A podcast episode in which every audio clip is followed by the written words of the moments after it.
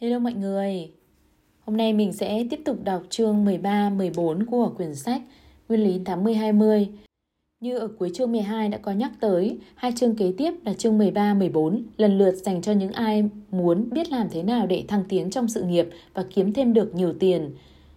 Vì vậy, nếu mà bạn không thuộc đối tượng này thì các bạn có thể nhảy đến chương 15 nhé. Trung thực ra cũng không thuộc đối tượng này đâu, nhưng mà mình muốn đọc để chia sẻ, lan tỏa cho những ai người ta có nhu cầu.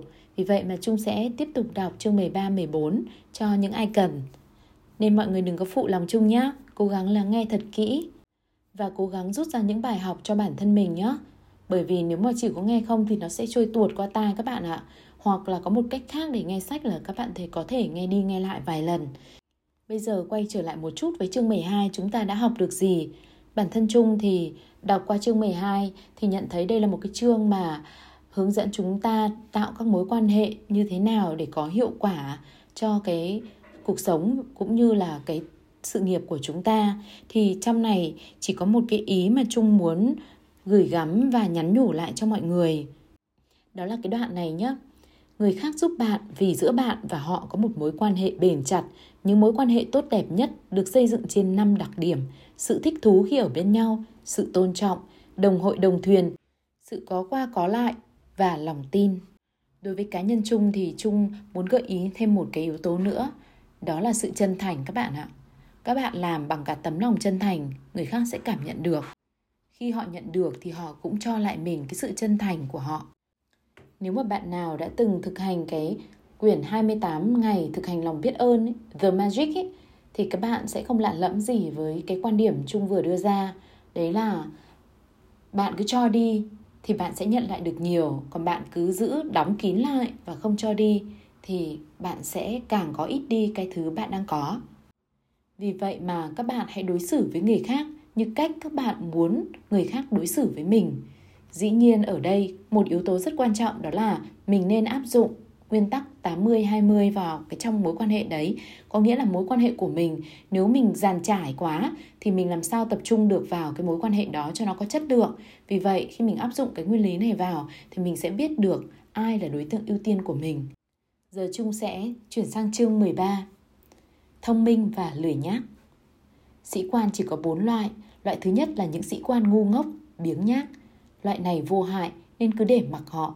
Loại thứ hai là những sĩ quan thông minh, cần mẫn. Họ là những sĩ quan tham mưu tuyệt vời, đảm bảo mọi chi tiết được xem xét một cách đúng mực. Loại thứ ba là những sĩ quan ngu ngốc, cần mẫn. Những người này là cả một mối hiểm họa và cần phải được sa thải ngay lập tức. Họ gây ra những công việc chật chìa cho mọi người. Loại cuối cùng là những sĩ quan lười nhác, thông minh. Sĩ quan loại này phù hợp cho những chức vụ cao nhất. Tướng Voi Manstein bàn về lực lượng sĩ quan Đức. Đây là chương dành cho những ai có tham vọng thực sự nếu bạn không bị đau khổ bởi cảm giác bất an, làm nhóm lên ngọn lửa khát khao, mong muốn được giàu có và nổi tiếng, hãy đi tiếp đến chương 15. Nhưng nếu bạn muốn nắm phần thắng trong cuộc tranh giành khốc liệt, chương này đưa ra một số lời khuyên có thể làm cho bạn phải ngạc nhiên. Tướng von Manstein nắm bắt được phần tinh hoa của chương này, đó là sự chỉ dẫn của nguyên lý 80-20 về việc làm thế nào để có được một nghề nghiệp thành đạt. Nếu vị tướng ấy là nhà tư vấn quản lý, ông ta hẳn đã có thể kiếm được cả một gia tài từ ma trận trong hình 41. Ma trận trong hình 41 được áp dụng để xử lý đối với người khác. Cụ thể được giải thích như sau. Người lười nhác và ngu ngốc thì mình cứ để mặc. Người lười nhác mà thông minh thì thuộc hàng sao. Người chăm chỉ mà ngu ngốc thì sa thải ngay lập tức. Người chăm chỉ và thông minh thì là một sĩ quan tham mưu tuyệt vời. Lời khuyên này là để xử lý như thế nào đối với người khác, còn với chính bản thân mình thì sao? Có thể cho rằng trí thông minh và khuynh hướng thích làm việc là những tính cách bất gì bất dịch. Trong trường hợp ấy, ma trận voi Manstein dù hấp dẫn tỏ ra vô ích. Tuy nhiên, quan điểm đưa ra trong chương này có khác đôi chút. Cho dù bạn chăm chỉ, bạn có thể học cách để trở nên lười nhác và cho dù bạn và người khác cho rằng bạn ngu dốt, bạn vẫn thông minh ở một phương diện nào đó.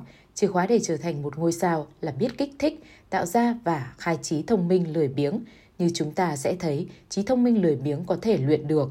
Chìa khóa của việc làm ít hơn và kiếm được nhiều tiền hơn là chọn đúng việc để làm và chỉ làm những việc tạo ra giá trị cao nhất. Tuy nhiên, trước hết chúng ta nên xem nguyên lý 80-20 phân phối những phần thưởng như thế nào cho những người làm việc. Sự phân phối phần thưởng không những không cân đối mà còn không công bằng. Chúng ta có thể hoặc ngồi than phiền về thực tế này, hoặc tìm cách lợi dụng ma trận von Manstein. Hiện tượng thiếu cân đối có đầy rẫy trong sự thành đạt và thu nhập. Nguyên lý 80-20 biểu hiện không đầu rõ bằng tình trạng thu nhập cao ngất và tiếp tục tăng cao của một số ít những tay chuyên nghiệp trong giới tinh hoa. Chúng ta sống trong một thế giới mà thu nhập của những tài năng hàng đầu trong mọi lĩnh vực của cuộc sống chưa từng bao giờ cao hơn. Một phần trăm nhỏ những người chuyên nghiệp có được sự công nhận và tiếng tăm quá mức và thường cũng nhận được phần trăm bổng lộc cao. Hãy xét bất kỳ hoạt động nào của con người hiện nay ở một quốc gia bất kỳ hay cả thế giới, cho dù đó là điền kinh, bóng chảy, bóng rổ, bóng đá, bóng bầu dục, quần vợt hay bất kỳ môn thể thao phổ biến nào, hay kiến trúc, điêu khắc, hội họa hay bất kỳ nghệ thuật hình ảnh nào, hay âm nhạc bất kể thuộc loại hình nào, phim ảnh hay kịch nghệ, tiểu thuyết sách dạy nấu ăn hay tự truyện, hay thậm chí công việc dẫn đến chương trình giao lưu trên truyền hình, đọc bản tin, chính trị hay bất kỳ một lĩnh vực rạch ròi nào khác, vẫn có một số nhỏ những người chuyên nghiệp xuất chúng mà ta nghĩ ngay đến. Xét theo số lượng người dân ở từng quốc gia thì đấy quả là một con số rất nhỏ những tên tuổi, thường là dưới xa 5% trong số những nhà chuyên nghiệp hoạt động tích cực trong lĩnh vực có liên quan. Trong bất kỳ nghề nào, số người được công nhận tên tuổi thật rất ít nhưng lại dành hết sự chú ý của mọi người. Họ luôn được săn đón và luôn xuất hiện trên báo đài. Họ cũng tương tự như những thương hiệu sản phẩm tiêu dùng, được mọi người nhận ra ngay tức thì như những thương hiệu nổi tiếng. Đối với sự mến mộ và phần thưởng về tài chính thì có xảy ra tình trạng mất cân đối như vậy.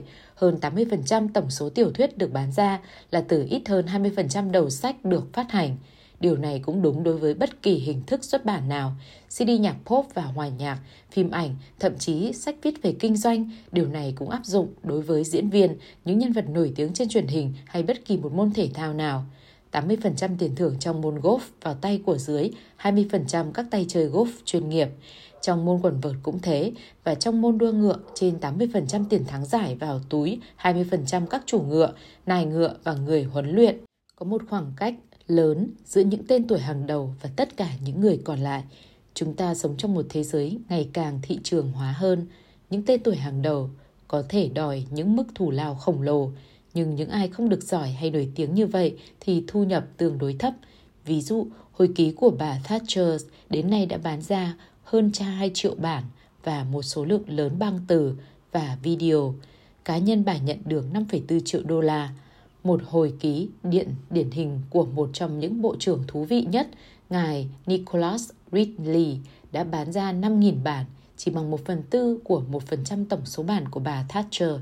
Nhiều thành viên trong nội các chính phủ của bà Thatcher cũng đã viết hồi ký và một số có được thành công nhỏ nhỏ. Tuy nhiên ước tính tốt nhất là mặc dù bà Thatcher chỉ chiếm tỷ lệ dưới 2% tất cả những người phục vụ trong nội các của bà và chỉ 5% tổng số những người có xuất bản hồi ký, doanh thu của bà chiếm đến 95% tổng số. Tại sao kẻ thắng gom tất? Sự phân bổ thu nhập trong giới siêu sao thậm chí còn mất cân đối hơn cả trong toàn bộ dân số nói chung và cho chúng ta những minh họa tuyệt vời về nguyên lý 80-20 hay trong hầu hết các trường hợp 90-10 hoặc 95 năm, nhiều tác giả đã đưa ra những giải thích từ góc độ kinh tế hay xã hội học cho hiện tượng siêu thu nhập trong giới siêu sao. Lời giải thích thuyết phục nhất là thu nhập khổng lồ của các siêu sao là nhờ có hai điều kiện. Một là siêu sao có thể tiếp cận được đối với nhiều người cùng một lúc. Các phương tiện thông tin hiện đại giúp cho điều ấy có thể xảy ra, chi phí phụ thêm để phân phối Michael Jackson, Steven Spielberg, Stephen King, Luciano Pavarotti hay Andres Agassi đến với nhiều người tiêu thụ hơn hầu như là số 0 vì chi phí phát sinh thêm để phát sóng, làm CD hay in sách chỉ là một phần rất nhỏ trong tổng cơ cấu chi phí. Chi phí phát sinh thêm để đưa các siêu sao đến với người tiêu dùng chắc chắn không cao hơn những người thay thế hạng 2. Chỉ có điều là bản thân các siêu sao nhận được thù lao cao hơn. Cho dù thù lao có thể là hàng triệu hay hàng chục triệu, chi phí phát sinh thêm tính trên mỗi đầu người tiêu thụ quả thật rất thấp, thông thường chỉ tính bằng xu hay một phần nhỏ tiền xu. Điều kiện thứ hai cho thu nhập của các siêu sao là khả năng tầm thường nhất thiết không thể thay thế cho tài năng. Điều quan trọng là phải tìm cho được cái tốt nhất. Nếu một người quét dọn nhà cửa, làm việc chỉ nhanh bằng nửa của một người khác, thị trường sẽ bù trừ bằng cách trả cho nghề ấy chỉ nửa mức lương. Thế nhưng ai lại muốn một người nào đó tài năng chỉ bằng nửa Michael Jackson hay Pavarotti? Trong trường hợp này, một người không thuộc hàng siêu sao, dù có làm không công đi nữa, cũng mang lại hiệu quả kinh tế kém xa một siêu sao. Người ấy chỉ thu hút được một lượng khán giả ít ỏi và do đó, dù tiết kiệm được chút ít về tổng chi phí, mang về mức doanh thu thấp hơn rất nhiều. Kẻ thắng gom tất là một hiện tượng của thời đại. Điều thú vị là mức độ chênh lệch về thu nhập giữa các siêu sao hàng đầu và tất cả những người còn lại trước đây chưa từng có bao giờ. Ví dụ, những nhà vô địch bóng rổ hoặc bóng chảy của những năm 1940 và 1950 không kiếm được nhiều tiền.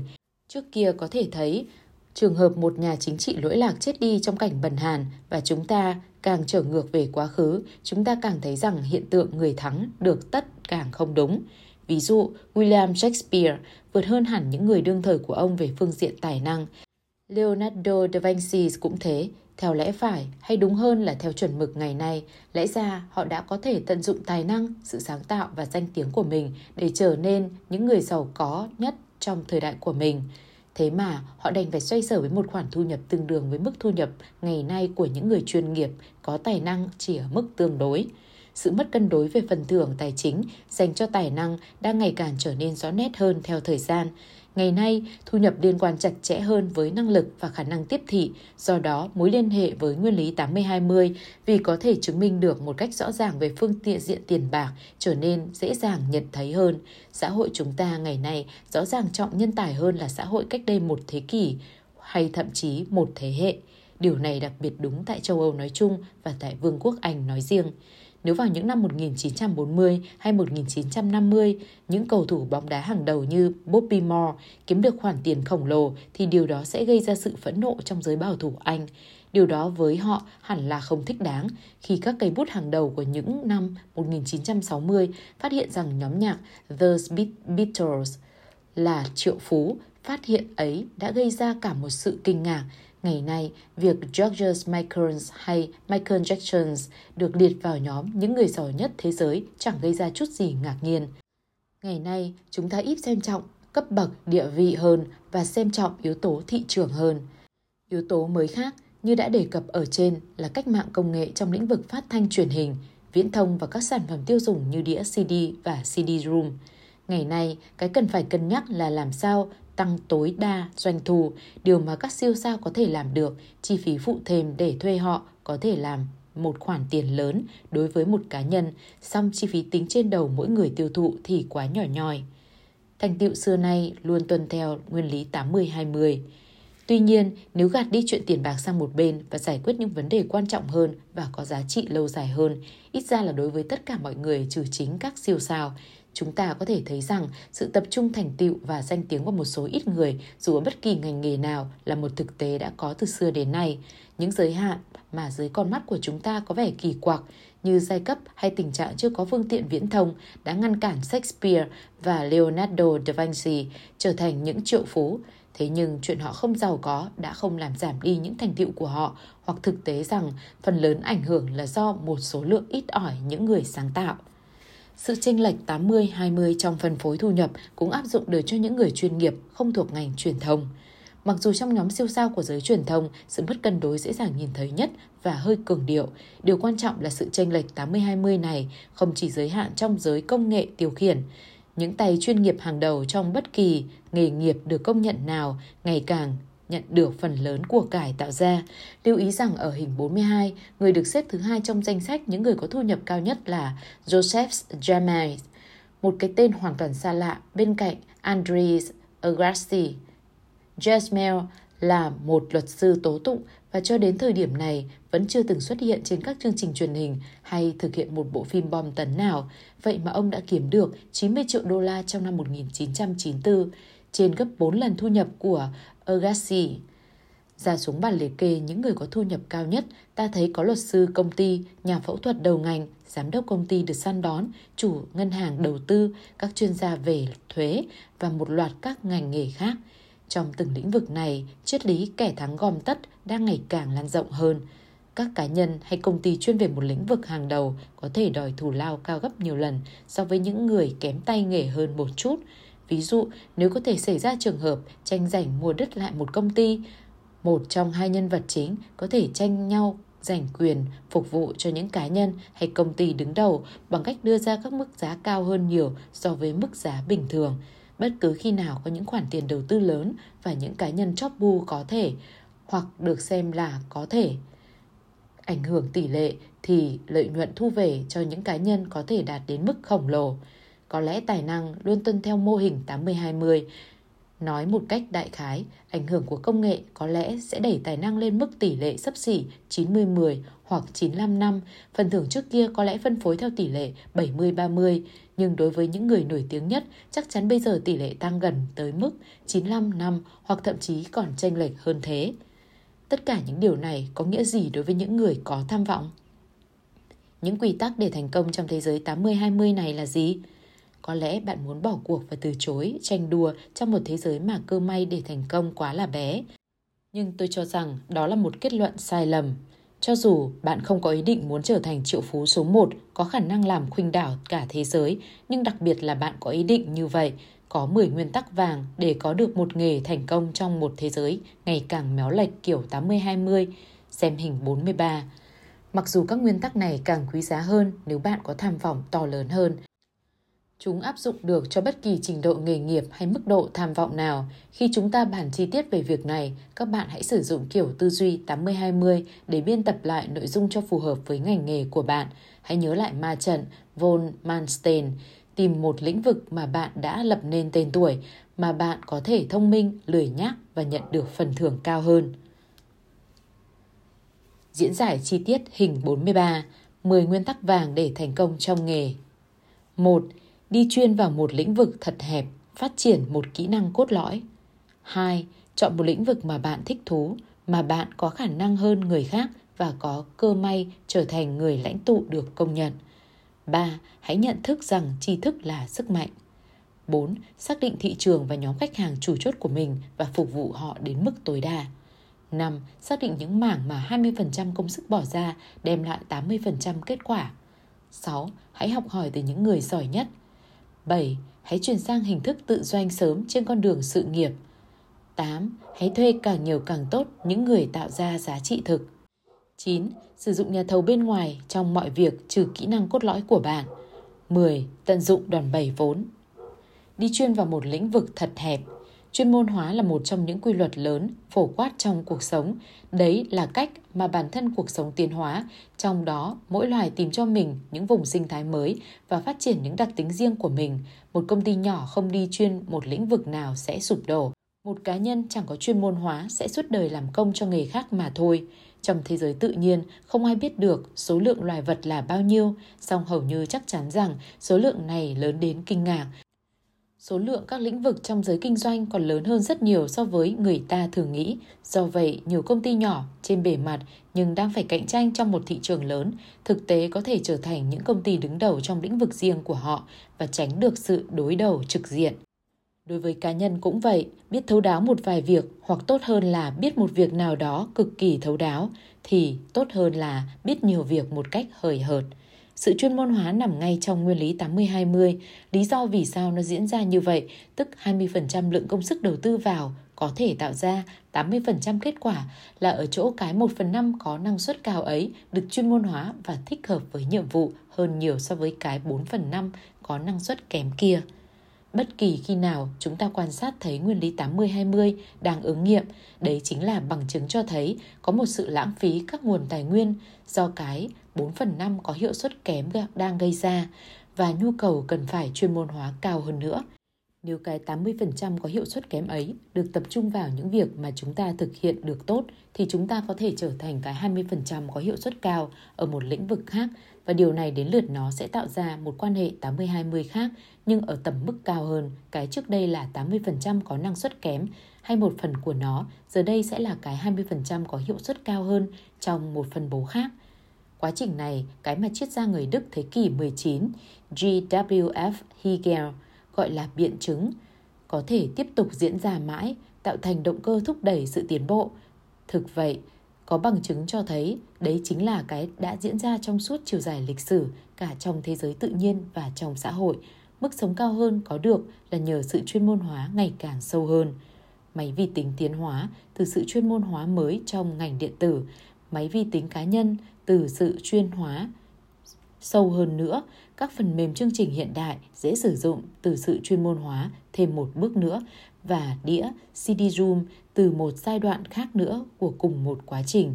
Kỹ nghệ sinh học trong tương lai sẽ tạo ra một cuộc cách mạng trong việc sản xuất thực phẩm cũng đã tiến hóa theo cách tương tự, cứ ở mỗi giai đoạn phát triển mới đòi hỏi và nhờ vào quá trình chuyên môn hóa ngày càng sâu hơn. Sự nghiệp của bạn cũng phải tiến triển theo cách tương tự. Tri thức chính là chìa khóa, một trong những xu hướng rõ rệt nhất trong trong giới làm việc trong thế hệ vừa qua chính là sự tăng lên không ngừng về quyền lực và vị thế của các kỹ thuật viên. Trước kia, thường những công nhân cổ xanh nhưng nay có quyền nhờ tri thức chuyên môn với cùng với công nghệ thông tin ngày càng được chuyên môn hóa cao hơn.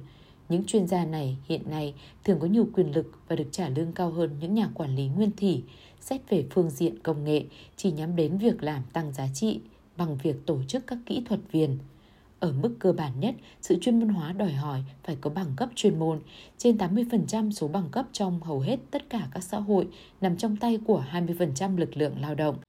Ngày càng rõ nét hơn, sự phân biệt giai cấp quan trọng nhất trong những xã hội tiên tiến không phải là việc sở hữu đất đai hay thậm chí của cải, mà là việc sở hữu thông tin 80% lượng thông tin thuộc quyền sở hữu của 20% dân số. Nhà kinh tế và chính khách Mỹ Robert Reich đã phân chia lực lượng lao động Mỹ thành bốn nhóm.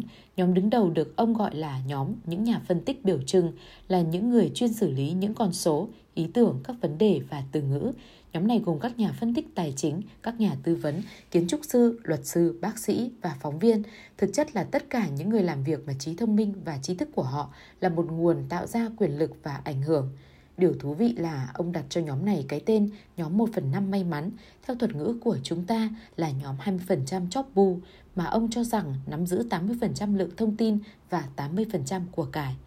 Bất kỳ ai gần đây có kinh qua những ngành chuyên môn đều biết rằng tri thức hiện đang phải trải qua một quá trình phân hóa sâu sắc và triệt để. Ở một vài phương diện, điều này đáng lo ngại vì hầu như chẳng có ai trong giới tri thức hay trong xã hội nói chung có thể tổng hợp được tất cả những tiến bộ khác nhau trong tri thức nhân loại và có thể bảo chúng ta biết tất cả những tiến bộ ấy mang ý nghĩa gì. Nhưng ở những phương diện khác, sự phân hóa là bằng chứng thêm cho nhu cầu và giá trị của việc chuyên môn hóa. Và đối với mỗi cá nhân, quan sát được xu hướng ngày càng rõ là phần thưởng luôn về tay những kẻ chóp bô Đấy là một quá trình đầy hy vọng. Có lẽ bạn chẳng có hy vọng gì trở thành Albert Einstein hay thậm chí Bill Gates. Song thực sự là có hàng trăm ngàn, nếu không muốn nói là hàng triệu, lĩnh vực để bạn có thể chọn để đi sâu về chuyên môn.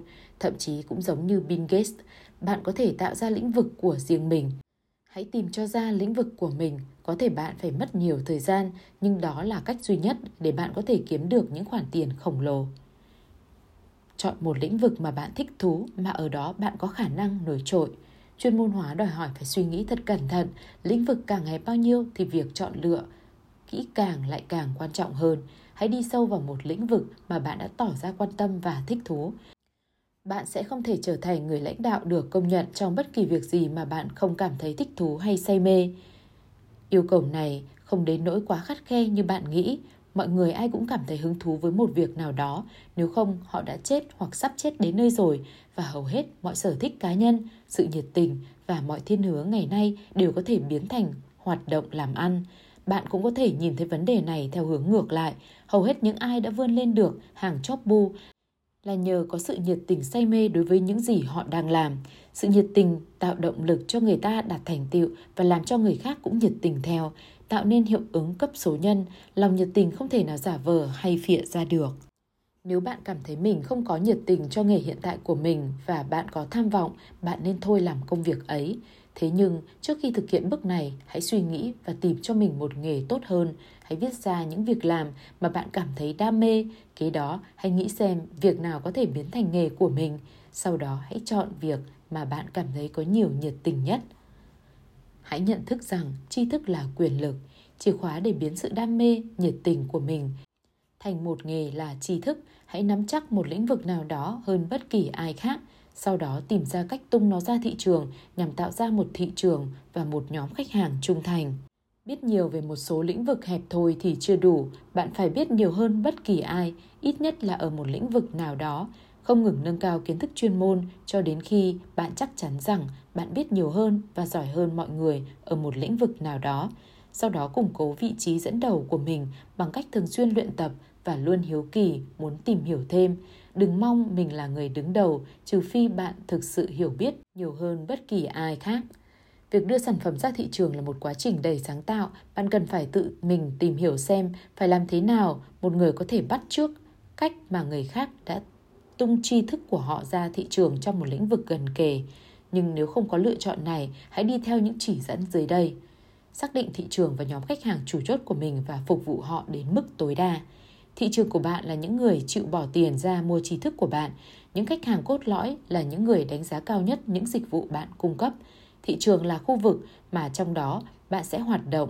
Điều này đòi hỏi bạn phải xác định xem tri thức mình có thể đem bán như thế nào.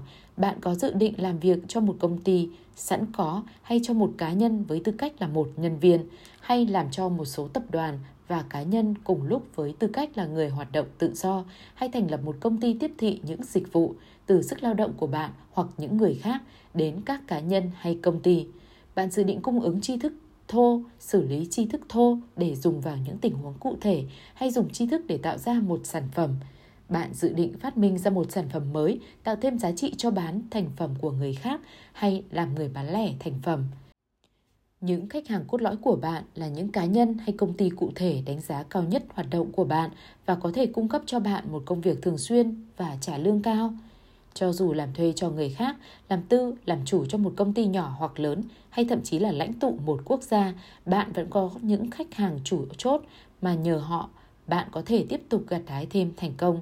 Điều này đúng cho dù thành tích của bạn trong quá khứ có ở mức nào đi chăng nữa. Thật đáng ngạc nhiên là những người đứng đầu rất thường xuyên làm mất vị trí của mình bằng cách sao nhãng hoặc thậm chí lạm dụng nhóm khách hàng chủ chốt của mình. Ngôi sao quần vợt Jones McInrose quên rằng khách hàng chính của anh chính là khán giả và thậm chí là những người tổ chức giải quần vợt nhà nghề. Bà Thatcher, như hồi ấy người ta vẫn gọi như vậy, quên mất rằng những khách hàng quan trọng nhất của bà là những nghị sĩ thuộc đảng bảo thủ của chính bà. Tổng thống Richard Nixon quên rằng nhóm khách hàng chính của ông là những người dân Mỹ thuộc giới trung lưu yêu cầu nghiêm ngặt về sự liêm chính. Phục vụ khách hàng là bí quyết, nhưng họ phải là những người khách phù hợp đối với bạn, những người có thể làm cho bạn cực kỳ hạnh phúc mà không phải tốn công sức gì nhiều. Xác định những mảng mà 20% công sức bỏ ra đem lại 80% kết quả. Làm việc thì chẳng có gì thú vị trừ khi bạn có thể đạt được nhiều mà chỉ tốn ít công sức. Nếu bạn phải làm việc 60 hay 70 giờ một tuần để theo kịp công việc, nếu bạn cảm thấy mình luôn bị tụt lại phía sau, nếu bạn đang phải vất vả để đáp ứng những yêu cầu của công việc, thì bạn đang làm một nghề không phù hợp hoặc cách làm việc của bạn là hoàn toàn không phù hợp. Chắc chắn bạn không thu được lợi ích gì từ nguyên lý 80-20 hay từ ma trận von Manstein Hãy luôn tự nhắc nhở mình về một số ý tưởng của nguyên lý vàng 80-20 trong bất kỳ lĩnh vực hoạt động nào. 80% số người chỉ đạt được 20% kết quả và 20% số người đạt đến 80% kết quả. Nhóm người đa số ấy đang làm điều gì không đúng và số người thiểu số đang làm điều gì đúng. Hơn nữa, những ai thuộc về nhóm thiểu số ấy, bạn có thể làm được như họ không? Bạn có thể đảm nhiệm những công việc họ đang làm không? Và làm theo một cách thậm chí còn cực đoan hơn, bạn có thể nghĩ ra một cách nào khác thông minh hơn và hiệu quả hơn không? Bạn và những khách hàng của mình như thế đã phù hợp chưa? Công ty bạn đang làm việc có phù hợp chưa? Bộ phận làm việc thích hợp chưa? Công việc phù hợp chưa? Ở những điểm nào bạn có thể gây ấn tượng với khách hàng của mình mà không phải tốn nhiều công sức? Bạn có thích thú với những gì mình đang làm và cảm thấy say mê công việc ấy? Nếu câu trả lời là không, hãy bắt đầu lên kế hoạch thay đổi sang một công việc mà bạn cảm thấy thích thú ngay hôm nay. Nếu bạn thích công việc và khách hàng của mình nhưng thấy mình không đang trên đà đi đến vinh quang thì có lẽ bạn đang sử dụng thời gian của mình không đúng cách. 20% thời gian mà trong đó bạn đạt được 80% kết quả là thời gian nào? Hãy tập trung làm thêm khoảng thời gian này. 80% thời gian mà trong đó bạn chỉ đạt được 20% kết quả là thời gian nào? Hãy giảm bớt khoảng thời gian này, câu trả lời có thể đơn giản như thế, dù thực hiện thay đổi bắt buộc, bạn phải phá vỡ hết những quy ước và thói quen thông thường của mình. Trong mọi thị trường, mọi công ty, mọi ngành nghề và đối với mọi khách hàng luôn có một cách làm hiệu quả hơn, có hiệu năng cao hơn, không chỉ là hơn đôi chút mà vượt trội hẳn kìa. Hãy nhìn sâu bên dưới bề mặt của sự việc để tìm ra những chân lý 80-20 trong ngành nghề của bạn. Trong ngành nghề của tôi, nghề tư vấn quản lý, những câu trả lời thấy rất rõ. Những chân thủ lớn ư, tốt. Những đội ngũ tư vấn lớn với nhiều thành viên cấp dưới ít tốn kém ư, tốt. Quan hệ gần gũi với thân chủ giữa các cá nhân ư, tốt. Quan hệ với nhân vật chóp bu, CEO ư, rất tốt. Quan hệ lâu dài với thân chủ ư, rất tốt. Quan hệ gần gũi và lâu dài với thân chủ là những nhân vật chóp bu trong những tập đoàn lớn có ngân sách dồi dào và sử dụng nhiều nhà tư vấn cấp dưới ư. Bạn tung tăng cười vui suốt trên con đường đến ngân hàng gửi tiền. Những chân lý 80-20 trong ngành nghề của bạn là gì? Ở lĩnh vực nào thì các tập đoàn kiếm được lợi nhuận cách xù, thậm chí bẩn thỉu người đồng nghiệp nào của bạn đang thành đạt mà lúc nào cũng thấy có vẻ thoải mái và có thời gian để hưởng thụ những thú vui riêng của mình. Cái họ làm được. Thật tốt là cái gì? Hãy suy nghĩ và suy nghĩ, câu trả lời nằm ở đâu đó.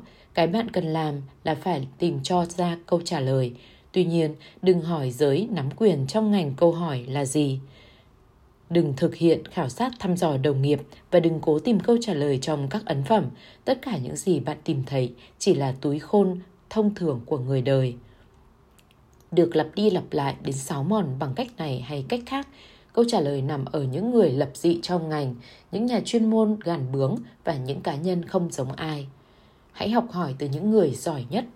Những người thắng cuộc trong bất kỳ lĩnh vực nào, theo định nghĩa, đã tìm ra những cách làm cho 20% công sức tạo ra được 80% kết quả. Điều này không có nghĩa là những người đứng đầu lười biếng hay không có quyết tâm. Những người đứng đầu thường làm việc chăm chỉ, thế nhưng kết quả của họ đạt được trong khoảng thời gian không nhiều hơn những người có năng lực đơn thuần trong lĩnh vực của họ, lại có giá trị cao hơn kết quả của những người có năng lực đơn thuần gấp nhiều lần. Những người đứng đầu tạo ra kết quả trội hơn hẳn cả về chất lẫn lượng. Nói cách khác, những người đứng đầu làm việc khác người, họ thường là những người ngoại đạo, họ có suy nghĩ và cảm nhận khác người. Những người giỏi nhất trong bất kỳ lĩnh vực nào cũng có suy nghĩ và hành động không giống người bình thường. Những người đứng đầu có thể không ý thức được những việc họ làm khác người, hiếm khi họ suy nghĩ về điều đó và phát biểu ra điều đó. Tuy nhiên, nếu những người đứng đầu thông thường không giải thích được những bí quyết thành công của họ, chúng ta có thể quan sát và suy nghĩ những bí quyết ấy. Các thế hệ đi trước biết rất rõ điều này.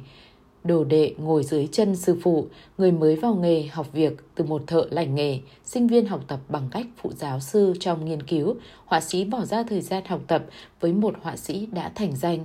Tất cả đều học hỏi bằng cách quan sát cách thức làm việc của những người giỏi nhất trong ngành nghề của họ, bằng cách giúp sức hoặc bắt chước người thầy hãy chấp nhận trả một cái giá đắt khi làm việc với những người giỏi nhất. Hãy tìm ra một cái cớ để ở bên cạnh họ. Hãy tìm ra những cách làm việc đặc trưng của họ, rồi bạn sẽ thấy họ nhìn sự vật một cách khác người, sử dụng thời gian khác người và giao tiếp với những người khác cũng khác người. Trừ phi bạn có thể làm được những gì họ làm hay một cái gì đó khác với cách thức thông thường trong ngành nghề của mình, bạn sẽ chẳng bao giờ ngoi lên được vị trí hàng đầu. Đôi khi, vấn đề không chỉ là làm việc cho những cái gen giỏi nhất, bí quyết chủ chốt nhất có thể nằm trong văn hóa tập thể của những công ty tốt nhất. Chìa khóa nằm trong những sự khác biệt. Có thể nói rằng bạn nên làm việc cho một công ty bình thường, sau đó làm việc cho một trong những công ty tốt nhất và quan sát những sự khác biệt. Ví dụ, trước kia tôi làm việc cho hãng Sales và phải viết nhiều bản ghi nhớ. Sau đó tôi đi làm cho một trong những công ty Mars và tôi học được cách giao tiếp trực diện với mọi người cho đến khi tôi đạt được kết quả mong muốn. Công ty Mars hoạt động theo tập quán 20-80, 20% công sức dẫn đến 80% kết quả. Những người đứng đầu có nhiều tập quán làm việc kiểu 20-80 như vậy. Hãy quan sát, học hỏi và thực hành. Hãy chuyển sang hình thức tự doanh sớm trên con đường sự nghiệp. Hãy dùng đòn bẩy thời gian của mình sao cho bạn tập trung vào những việc tạo ra giá trị, cao gấp 5 lần những việc khác. Bước thứ hai là phải đảm bảo bạn giành được phần lớn giá trị tạo ra về cho mình. Vị trí lý tưởng, vị trí mà bạn nên nhắm tới sớm trên con đường sự nghiệp của mình là giành được toàn bộ giá trị mình tạo ra về cho mình. lý thuyết giá trị thặng dư của các Marx cho rằng công nhân tạo ra toàn bộ giá trị và các chủ tư bản giành lấy hết giá trị thặng dư. Nói một cách thô thiển, lợi nhuận là giá trị thặng dư cướp lấy từ tay công nhân. Những nhân viên bình thường tạo ra kết quả đạt mức trung bình thực ra có thể bóc lột công ty nhiều hơn là công ty bóc lột họ. Các công ty thường có quá nhiều người quản lý và giá trị dòng mà đa số những người quản lý này góp vào thực tế là mang giá trị âm. Thế nhưng, người nhân viên biết sử dụng đúng nguyên lý 80-20 có lẽ sẽ làm việc hiệu quả hơn nhân viên bình thường gấp nhiều lần. Người nhân viên 80-20 hầu như không được trả lương cao hơn những nhân viên cung cấp một cách tương ứng. Do đó, người nhân viên 80-20 có lẽ sẽ có lợi hơn nhiều bằng cách đứng ra làm ăn tự doanh. Khi bạn đứng ra tự doanh, bạn được trả lương theo kết quả. Đối với những ai sử dụng nguyên lý 80-20, đấy chính là tin mừng cho họ. Trường hợp duy nhất có lẽ không phù hợp cho việc đứng ra tự doanh là khi bạn đang còn trong giai đoạn học việc nhanh chóng. Nếu như một tập đoàn hay một công ty chuyên nghiệp đang dạy cho bạn nhiều kỹ năng, trí thức, giá trị của việc học này có thể vượt xa mức chênh lệch giữa giá trị bạn tạo ra và số tiền bạn được trả. Trường hợp này thường xảy ra trong giai đoạn 3 năm đầu của một nghề chuyên môn. Trường hợp này cũng xảy ra khi các chuyên viên dày dặn kinh nghiệm chuyển sang làm việc cho một công ty khác có mức chuẩn cao hơn nơi họ làm việc trước kia. Trong trường hợp này, thời gian học tập siêu tốc này thường chỉ kéo dài 3 tháng hay nhiều nhất cũng chỉ một năm. Khi những khoảng thời gian này kết thúc, hãy đứng ra lập công ty tự doanh, đừng lo nghĩ về mức độ an toàn, trình độ chuyên môn của bạn cộng với việc áp dụng những nguyên lý 80-20 chính là sự đảm bảo an toàn cho bạn. Dẫu gì đi nữa, các công ty không còn có khả năng tạo ra sự đảm bảo cho bạn. Hãy thuê càng nhiều càng tốt những người tạo ra giá trị thực, nếu giai đoạn đòn bẩy đầu tiên là việc sử dụng tốt nhất thời gian của bạn, giai đoạn 2 là đảm bảo bạn giành được hết giá trị mình tạo ra về phần mình thì giai đoạn 3 là dùng đòn bẩy nâng cao năng lực của những người khác. Bạn chỉ có một người nhưng còn có một số rất lớn những người bạn có thể thuê về làm cho mình. Một phần nhỏ của nhóm người này nhưng lại là phần nhỏ từ đó những ông chủ 80-20 tìm nhân viên về làm cho mình tạo ra nhiều giá trị hơn là chi phí bỏ ra để thuê họ. Hệ quả kéo theo là đòn bẩy lớn nhất chính là những người khác. Ở một chừng mức nào đó, bạn có thể và nên tạo ra lực bẩy từ những người bạn không làm không thuê làm cho mình, những người liên minh của bạn. Nhưng bạn có thể có được đòn bẩy trực tiếp nhất, hoàn chỉnh nhất từ những người làm thuê cho bạn. Một ví dụ đơn giản bằng con số có thể giúp bạn tập trung suy nghĩ vào giá trị to lớn của đòn bẩy lao động chúng ta hãy giả định rằng bằng cách áp dụng nguyên lý 80-20, bạn trở nên hiệu quả gấp 5 lần so với một chuyên viên bình thường trong ngành nghề của bạn. Chúng ta cũng giả định rằng bạn là người chủ tự doanh và vì thế nắm hết toàn bộ giá trị tạo ra. Do đó, điều tốt nhất mà bạn có thể làm được là nhận kết quả bằng 500% mức trung bình, mức thặng dư của bạn so với mức quân bình là 400 đơn vị. Thế nhưng giờ chúng ta hãy giả định là bạn tìm được 10 chuyên viên khác Mỗi người đều được hoặc có thể được đào tạo để có năng suất lớn gấp 3 lần so với mức trung bình. Họ làm việc không được tốt như bạn, song họ vẫn tạo ra giá trị cao hơn chi phí thuê họ. Chúng ta cũng giả định rằng để thu hút và giữ chân những người này, bạn trả lương họ gấp rưỡi so với mức lương hiện hành. Mỗi người trong nhóm này sẽ tạo ra 300 đơn vị giá trị và chi phí cho họ là 150 đơn vị. Vậy là bạn kiếm được một khoản lãi hay thặng dư tư bản là 150 đơn vị trên mỗi đầu nhân viên. Nếu thuê 10 người, bạn sẽ có được 1.500 đơn vị thặng dư cộng vào 400 đơn vị mà chính bạn đang tạo ra. Tổng giá trị thặng dư của bạn giờ đây là 1.900 đơn vị, gần gấp 5 lần so với trước khi thuê nhân viên làm cho mình. Tất nhiên, bạn không phải dừng ở lại số 10 nhân viên. Hai giới hạn duy nhất là khả năng của bạn trong việc tìm ra những nhân viên có thể làm tăng giá trị thặng dư và khả năng của bạn và của họ trong việc tìm ra khách hàng. Giới hạn thứ hai thường không thể có nếu như không có giới hạn thứ nhất vì những chuyên viên có khả năng làm tăng giá trị thông thường có sẵn thị trường cho những dịch vụ của họ. Rõ ràng, điều thiết yếu là chỉ thuê những người tạo ra được giá trị dòng, những người mà giá trị họ tạo ra vượt xa chi phí thuê mướn họ, nhưng sẽ sai lầm khi cho rằng bạn chỉ nên thuê những người giỏi nhất. Giá trị thặng dư cao nhất được tạo ra bằng cách thuê càng nhiều người tạo ra giá trị thặng dư càng tốt. Cho dù một số người chỉ hơn mức trung bình gấp 2 lần, trong khi những người khác có thể hiệu quả hơn mức trung bình đến 5 lần hoặc thậm chí còn hơn trong nội bộ lực lượng lao động của bạn, có lẽ vẫn còn đó tỷ lệ 80-20 hoặc 70-30 ở phương diện hiệu quả công việc. Giá trị thặng dư tuyệt đối lớn nhất có thể tồn tại song song với sự tranh lệch về tài năng.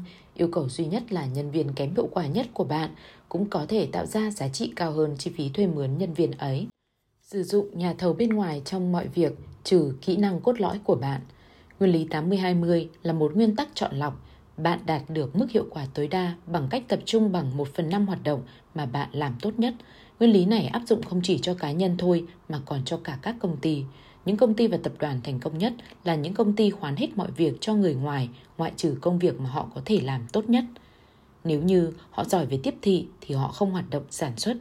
Nếu ưu tiên thực của họ là nghiên cứu và phát triển, họ sử dụng bên thứ ba không chỉ cho việc sản xuất hàng hóa mà còn cả việc tiếp thị và bán sản phẩm nếu họ mạnh nhất về việc sản xuất và các sản phẩm chuẩn hóa với khối lượng lớn thì họ không làm ra những sản phẩm đặc biệt hay các dạng, dạng sản phẩm cao cấp. Nếu họ giỏi nhất về các sản phẩm đặc biệt có biên lợi cao, họ không thử tay vào thị trường giới bình dân, vân vân và vân vân. Giai đoạn đòn bẩy thứ tư là sử dụng nhà thầu bên ngoài càng nhiều càng tốt. Hãy giữ cho công ty của bạn càng đơn giản càng tốt và chỉ đơn thuần tập trung vào những mảng mà công ty làm tốt nhất hơn những đối thủ cạnh tranh gấp nhiều lần tận dụng đòn bẩy vốn. Cho đến bây giờ, chúng ta đã kêu gọi sử dụng đòn bẩy lao động, nhưng bạn có thể được lợi từ đòn bẩy vốn. Đòn bẩy vốn là việc sử dụng tiền để tạo ra thêm giá trị thặng dư. Ở hình thức cơ bản nhất của nó, đòn bẩy vốn có nghĩa là mua máy móc về thay thế lao động ở những mảng mà máy móc có hiệu quả chi phí cao hơn. Ngày nay, những ví dụ thú vị nhất của đòn bẩy vốn là việc sử dụng tiền để cán ra những ý tưởng hay đã được chứng minh trong những tình huống cụ thể, thực tế, vốn được dùng để làm tăng lên những bí quyết đã đồng kết nằm trong một công thức cụ thể nào đó. Các ví dụ gồm có tất cả mọi hình thức phân phối phần mềm, việc tạo ra những công thức, nhà hàng thức ăn nhanh và những loại thức ăn ngày càng ít nhanh hơn như McDonald's và toàn cầu hóa việc cung ứng nước giải khát. Tóm tắt, Phần thưởng ngày càng chứng minh rõ nguyên lý 80-20, đó là kẻ thắng gom tất. Những ai thực sự có tham vọng cần phải nhắm đến mục tiêu ngoi lên hàng đầu trong lĩnh vực của mình. Hãy chọn cho mình một lĩnh vực hẹp, hãy chuyên môn hóa. Hãy chọn một mảng mà cuộc sống đã dành riêng cho bạn. Bạn không thể nào trội hơn người khác, trừ phi bạn cũng thích những gì bạn đang làm.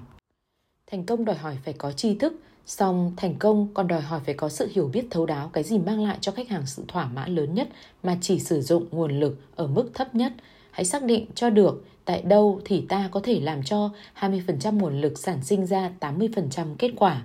Ngay từ lúc bước vào nghề, hãy học tất cả những gì có thể học được. Bạn chỉ có thể làm được như vậy bằng cách làm việc cho những công ty lớn nhất và cho những cá nhân tốt nhất trong công ty đó. Tốt nhất ở đây được xác định chiếu theo lĩnh vực hẹp của riêng bạn. Hãy làm sao có được bốn dạng đòn bẩy lao động. Thứ nhất, hãy dùng đòn bẩy thời gian của mình. Thứ hai, nắm hết 100% giá trị tạo ra bằng cách chuyển sang hình thức tự doanh. Thứ ba, hãy thuê càng nhiều càng tốt những người tạo ra giá trị dòng. Thứ tư, hoàn hết mọi công việc mà bạn và những người đồng nghiệp không thể thực hiện giỏi hơn người khác gấp nhiều lần. Nếu bạn làm được tất cả những việc nêu trên thì coi như bạn đã xây dựng được nghề của mình thành một công ty, công ty của riêng bạn. Tại giai đoạn này hãy sử dụng đòn bẩy vốn để đẻ thêm ra tiền nhiều hơn. Đẻ ra tiền. Nếu bạn quan tâm muốn có một sự nghiệp thành đạt, có lẽ bạn cũng quan tâm đến việc làm giàu thêm.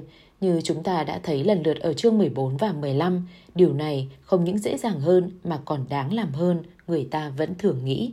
Hết chương 13